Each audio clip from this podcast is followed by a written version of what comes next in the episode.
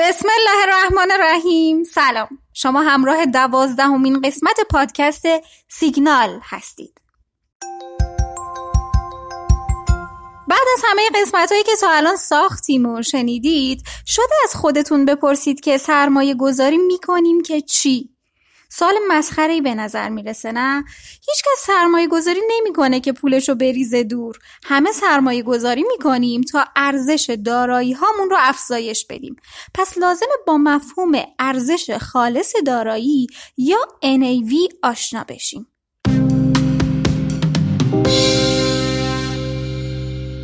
NAV مخفف کلمه نت اسید ولیو به معنای ارزش خالص دارایی و در واقع نشون دهنده کل خالص ارزش دارایی های یک صندوق سرمایه گذاری.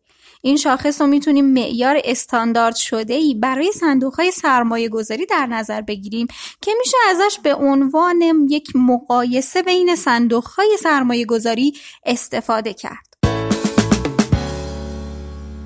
قبل از هر چیز باید بدونیم هر واحد سرمایه گذاری صندوق یک NAV داره که آشنایی با این مفهوم نسبتا ساده اهمیت زیادی داره و می‌تونه یکی از ملاک های ارزیابی عملکرد صندوق ها در نظر گرفته بشه. سرمایه گذارا با خرید واحد های سرمایه گذاری توی دارایی های صندوق سهیم میشن.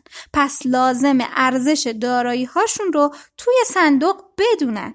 مخصوصا اگر ارزش این دارایی ها با توجه به شرایط بازار همواره در حال تغییر باشه.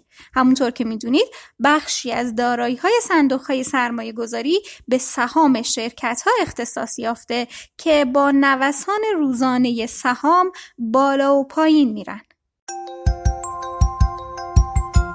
بنابراین دارایی های صندوق به صورت روزانه ارزش گذاری و به شکل ارزش خالص دارایی یا همون NAV محاسبه میشن که برای اطلاع سرمایه گذارا از ارزش واقعی واحدهایی که خریداری کردن ارزش خالص هر واحد صندوق در انتهای هر روز و بر اساس قیمت پایانی دارایی های اون محاسبه و از طریق سایت اختصاصی صندوق گزارش میشه.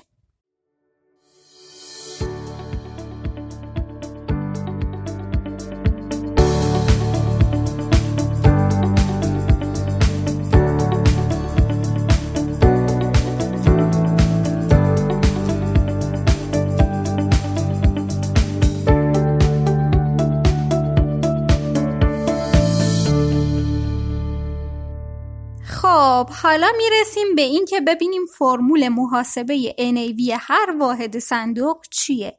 اگر همه بدهی های صندوق که شامل بدهی به کارگزاری ها بابت خرید سهام و بدهی به ارکان صندوق میشه رو از دارایی های صندوق کم کنیم کل خالص ارزش دارایی های صندوق به دست میاد. حالا اگر این عدد رو بر تعداد کل واحدهای صندوق یعنی همون واحدهای سرمایه گذاری نزد سرمایه گذارا تقسیم کنیم ارزش خالص هر واحد یا NAV هر واحد صندوق به دست میاد. بذارید یه مثال بزنم.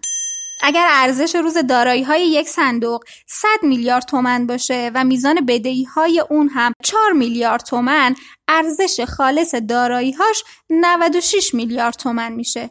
حالا اگر صندوق 800 هزار واحد داشته باشه ارزش خالص هر واحد صندوق 120 هزار تومن میشه.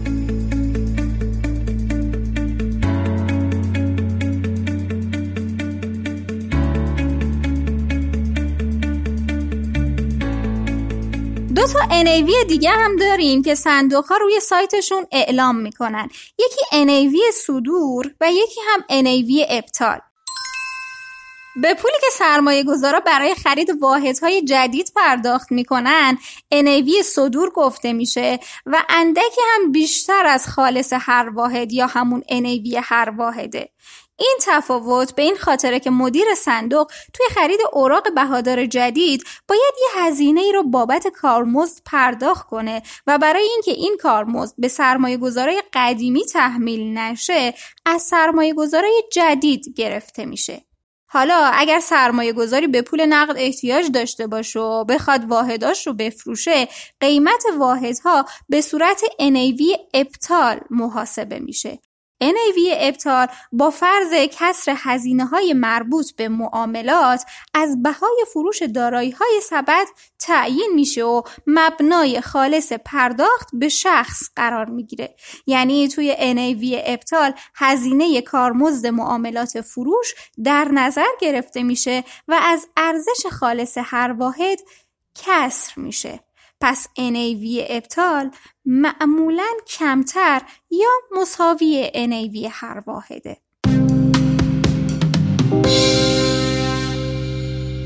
خب همونطور که گفتیم خالص ارزش دارایی های صندوق یا NAV یکی از معیارهای استاندارد برای مقایسه عملکرد صندوق های سرمایه گذاری با همه. ولی ولی ملاکی برای ارزیابی کامل عمل کرده یک صندوق سرمایه گذاری نیست و باید موارد دیگه مثل بازده و ریسک صندوق رو هم در نظر بگیریم و بعد از مقایسه اونا با شاخص بورس و بقیه صندوق های مشابه سرمایه گذاریمون رو انجام بدیم. ارزش هاتون رو به صعود دلتون پر از امید وقتتون بخیر. خدا نگهدار.